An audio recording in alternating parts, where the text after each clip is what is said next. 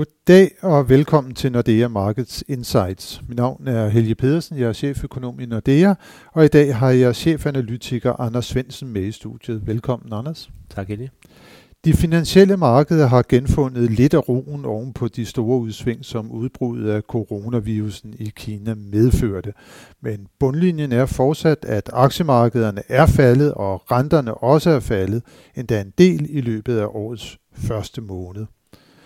Vi træder nu ud af januar, og dermed træder Storbritannien også ud af EU efter 47 års medlemskab. Men det er dog ikke Brexit, som vi skal tale om i dag, men snarere udviklingen i amerikansk og europæisk økonomi. Og Anders, hvis vi lige kigger over på den anden side af Atlanten til en start, så har det jo været en uge præget af både rentemøde i den amerikanske forbundsbank Fed og offentliggørelse af BNP-tal for årets sidste kvartal. Og hvad tog du lige med dig fra de udmeldinger, der kom fra J. Powell og Company i Forbundsbanken? Primært øh, tre ting. Øh, for det første, øh, selvom Fed stadigvæk ser sådan rimelig lyst på økonomien, så vælger Powell alligevel at nævne coronavirusen som noget af det aller, allerførste. første.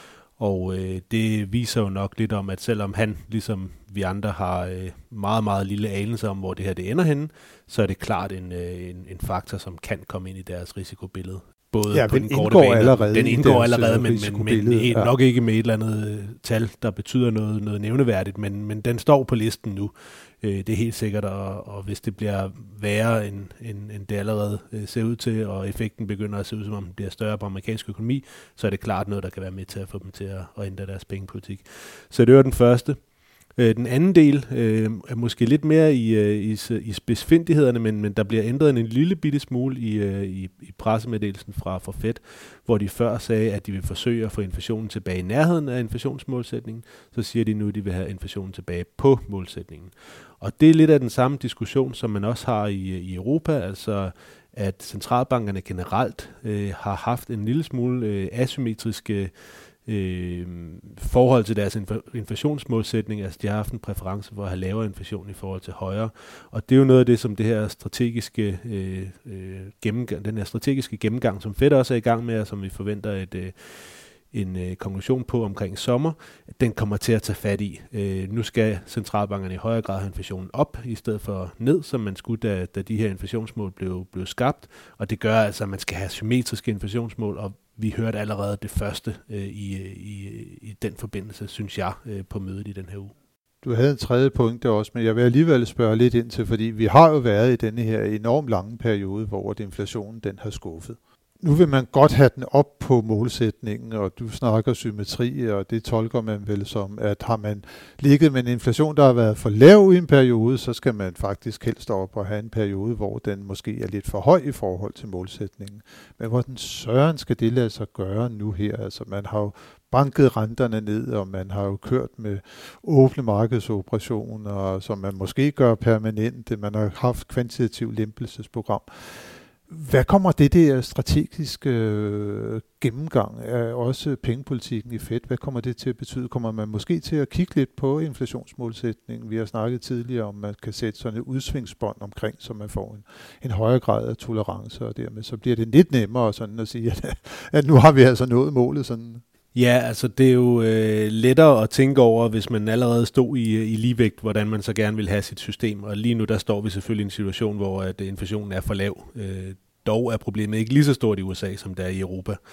Øh, men jeg tror, at de kommer til at tænke, øh, som om, at de ikke har nogen problemer lige nu, og så tænke på, hvordan vil de så gerne have, deres, øh, deres system skal være. Og der vil de gerne have, at de... Øh, i lige så høj grad skal tage fejl på, på opsiden som på nedsiden i forhold til, til inflationen, og måske endda også have sådan et udsvingsbånd, så de ligesom viser for befolkningen, at de kan altså ikke styre inflationen så præcis, så den kan være to hele tiden, men, men den må forventes at svinge.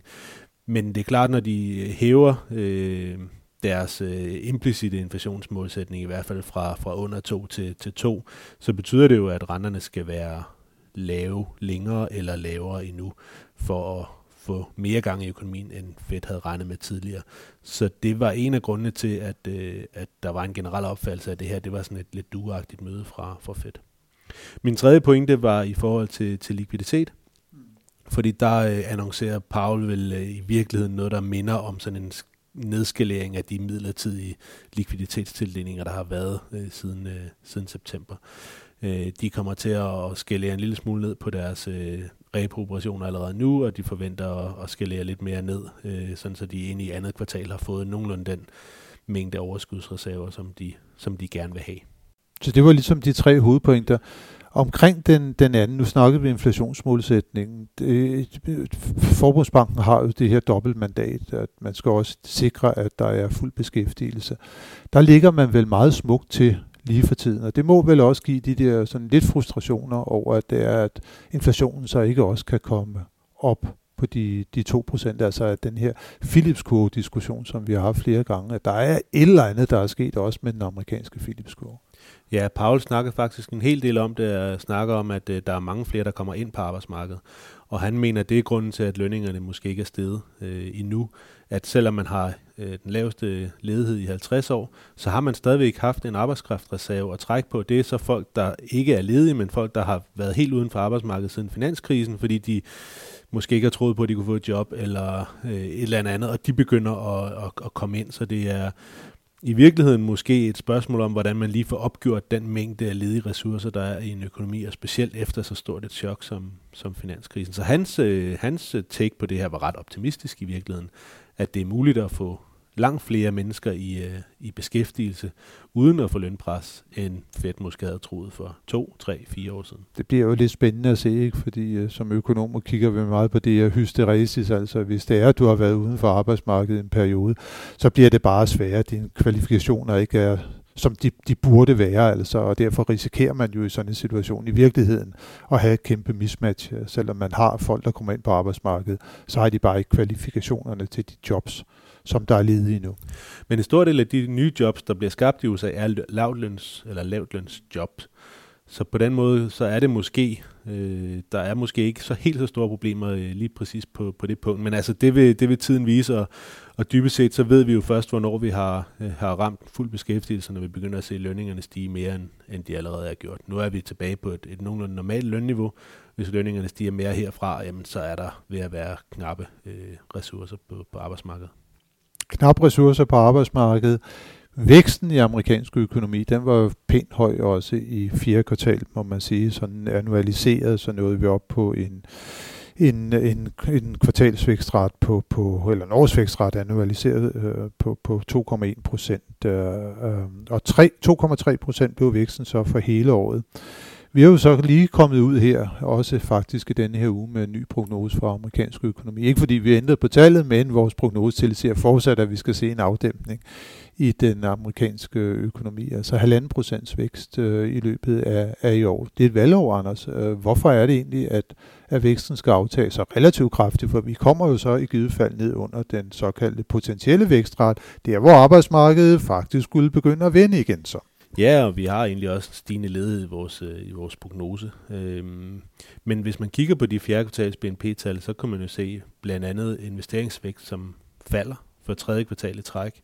Og øh, det viser jo nok lidt om, at selvom finansmarkederne mener, at størstedelen af handelskrigsrisikoen er taget ud, og Brexit-risikoen er taget ud osv., så er der stadigvæk øh, store bekymringer i virksomhederne, som gør, at der ikke bliver investeret. Og med coronavirusen nu, øh, så skal man nok heller ikke forvente, at det bliver øh, noget, der ændrer sig lige i det, det første eller det næste kvartal.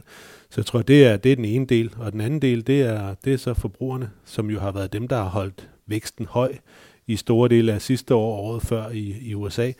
Og der begynder vi også at se en, en lavere forbrugsvækst, og det så vi sådan set også i, i fjerde kvartal. Og hvis ellers vores prognose kommer til at holde stik, jamen, så vil vi ind over Øh, I år så vil vi få gradvist øh, mindre vækst i beskæftigelsen, og det vil betyde, at øh, selvom husholdningerne stadigvæk kommer til at have det fint, jamen, så kommer de til at have mindre øh, fremgang, og dermed også øh, formentlig øh, have en mindre vækst i deres, øh, i deres forbrug. Så det er i virkeligheden en høj grad øh, privatforbruget, der kommer til at, at aftage, øh, og servicesektoren, der kommer til at, og, øh, at have det sværere på, øh, på udbudssiden. Og det kommer så vel også til at betyde, øh, apropos det vi har snakket om, at det igen kan blive lidt sværere at få inflationen op på de her plus 2%, som man sikkert gerne vil have det i en periode og vel i virkeligheden så også, at pengepolitikken i, i USA fortsat kommer til at blive ret dæmpig. Og hvad er det, vi siger omkring øh, Fed og, og renterne? Jamen, vi siger jo, at øh, Fed kommer til at sætte renten ned. Øh, og det kunne de både gøre, fordi væksten øh, aftager, og det kunne de også gøre, fordi de skal nedtrappe nogle af de her likviditetstildelinger, som de har givet midlertidigt siden, øh, siden september. Så det kunne være sådan en måde at putte en lille smule øh, sukker på øh, skeen med, med levertræn. Øh, vi har så den næste rentenedsættelse i marts, og det virker en lille smule øh, for tidligt. Øh, det kan godt være, at vi, øh, vi skal have flyttet den lidt ud i, øh, i horisonten, måske til, til sommer, hvor Fed jo også øh, er ved at være færdig med deres øh, strategiske øh, gennem, gennemsyn. Men vi tror, der kommer rentenedsættelser, og, og jeg tror også stadigvæk godt, det kan komme i, i marts, eller så havde vi selvfølgelig også ændret øh, forecast allerede nu. Men, men det ser en lille smule. Øh, jo, jo længere ud, som vi, vi skyder det, jo tættere kommer vi jo på præsidentvalget den 3. november. Øh, for det nogen betydning for Fed? Det tror jeg ikke, det gør i praksis. Det gør det nok i teorien. Det, Fed vil nok gerne være neutrale. Men øh, vi havde et, øh, et tema, som vi offentliggjorde i, øh, i vores øh, Economic Outlook, der, der kom ud øh, i den her uge, hvor vi har forsøgt at kigge lidt på, hvordan Fed normalt opfører sig i, i valgår. Og det viser bare, at Fed øh, har øh, sat renten ned, eller sat renten op, eller lavet øh, annonceret QE samtlige valgår tilbage til ja, lige omkring 2. verdenskrig. Så øh, hvis det er nødvendigt, så kommer Fed til at ændre renten, øh, selvom de måske gerne vil være neutrale i valgår. Så det er ikke det, der skal afholde dem fra at, øh, at, at ændre på noget. Anders, hvis vi lige kører ind også nu her og ser på europæisk økonomi, så har vi lige fået nogle tal her til morgen, som viser, at euroområdet jo fortsat ikke er kommet op i omdrejning, eller i hvert fald ikke var det i fjerde kvartal, hvor aktiviteten både i Frankrig og Italien faldt tilbage.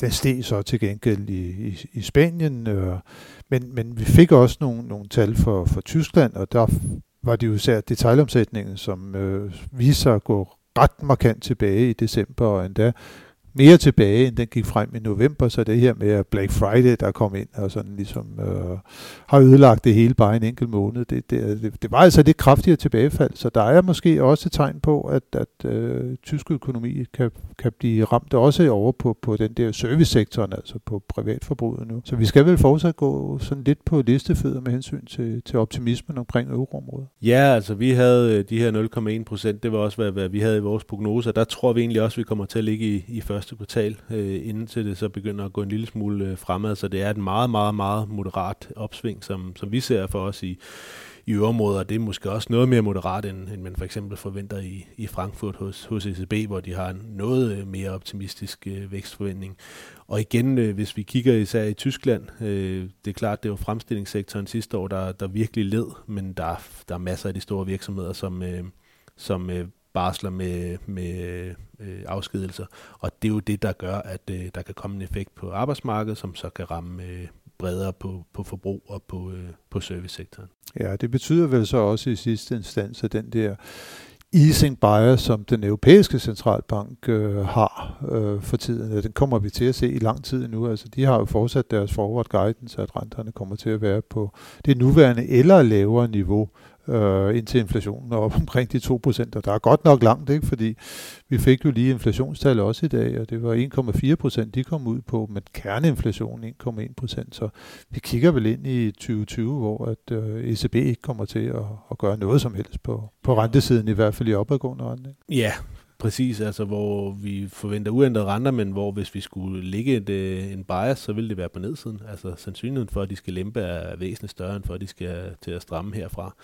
Så, øh, så vi skal se en europæisk økonomi, der kommer, kommer noget mere op i gear, og vi skal også se en kerneinflation, som i hvert fald kommer op i nærheden af halvanden, før ECB overhovedet skal til at gøre sig nogen som helst overvejelser om at, at, at komme ud. I forhold til, til negative renter, jamen, så, så den her strategiske gennemgang, som også ECB har sin strategi, jamen, der kommer det til at være en, en, en del af det, og vi kan høre adskillige øh, øh centralbankfolk øh, i ECB, der, der ikke er tilfredse med, med de negative renter, men altså det er jo tidligst mod slutningen af året, man vil begynde at at have noget mere klart på, øh, på det, og lige nu der virker det bare ikke som det rigtige tidspunkt til at, at sætte renten op.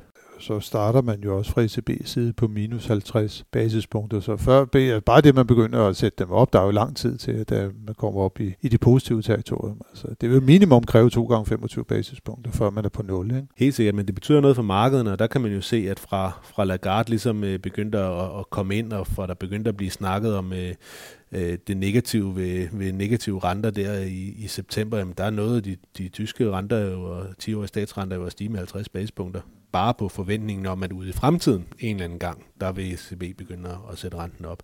Nu er de så kommet lidt tilbage igen på grund af, af coronavirusen, men der er ikke nogen tvivl om, at forventningerne til ECB betyder enormt meget for, for markederne, også selvom det måske ikke lige er, er i år med, eller næste år, de, de kommer til at ændre på renten. Ja, det er jo i virkeligheden en forventningsøkonomi, som vi lever i. Vi skal også se frem til næste uge, fordi der har vi jo også nogle forventninger til nogle af de uh, superspændende uh, nøgletal, som der kommer der. Der er jo især i USA, som, som vi skal ret blikket mod, hvor uh, de vigtige ISM-tal for henholdsvis fremstillingssektoren og servicesektoren, de kommer mandag og onsdag, og så kommer kongetallet, arbejdsmarkedsrapporten, som, som altid på, på den første fredag i en måned. Hvad skal vi vente af de her tal, Anders? Kan det noget, der kan rykke markederne? Det kan altid rykke markederne. Øh, og problemet, vil jeg sige, som øh, analytiker med de to tal, det er, at der er så meget støj i dem begge to, så, øh, så vi kan sagtens få overraskelser på, på begge sider, og uanset hvad for en overraskelse vi får, så kommer det til at have en markedsimplikation. Men der er ikke nogen tvivl om, at som markederne ser ud lige nu, hvor man frygter, at øh, coronavirusen begynder at få en, øh, en betydning for, for virksomhedernes adfærd igen, efter man lige var begyndt at, at tro på, at nu her med, med handelskrig og så videre, så var vi over det. Hvis vi får dårlige tal, så vil, så vil der komme en større reaktion, tror jeg, end hvis vi får, får positive tal hvor vi så skal have renterne måske endnu længere ned, nærmest så de niveauer måske, som vi havde øh, hen over sommeren. I hvert fald i USA, hvor at øh, det virker til, at Fed er noget tættere på at kunne sætte renten ned igen. Der er, jeg tror stadigvæk, der er noget vej til, at vi skal til at have priset rentenedsættelser ind fra, fra ECB. Specielt fordi de jo ser ud som om, de slet ikke snakker om pengepolitik øh, på kort sigt lige nu, men, men kun deres, deres strategi. Men altså, hvis vi kigger sådan lidt mere på tendensen, så skal øh, så, så skal man holde øje med tendensen selvfølgelig på, øh, på arbejdsmarkedet. Hvis beskæftigelsesvæksten bliver ved med at aftage, jamen så vil det understøtte vores, øh, vores øh, scenarie her om en, en fortsat afmatning af den amerikanske økonomi. Og hvis ISM især for servicesektoren øh, fortsætter nedad, jamen så vil det også være øh, forstærkende for, for det syn. Mens hvis det er det modsatte, jamen så, øh, så er det måske mere det konsensus, der er derude, der, der ser ud som om det har en lille forspring. Altså endnu en gang en øh, uh, super spændende uge, som vi går ind i. Uh, en uge, hvor at Storbritannien så ikke længere vil være medlem af den europæiske union. Tak for nu, Anders, og tak til alle jer, som har lyttet med til denne uges podcast. Det håber vi også, I vil gøre, når vi er tilbage i næste uge med friske analyser og vurderinger af de finansielle markeder.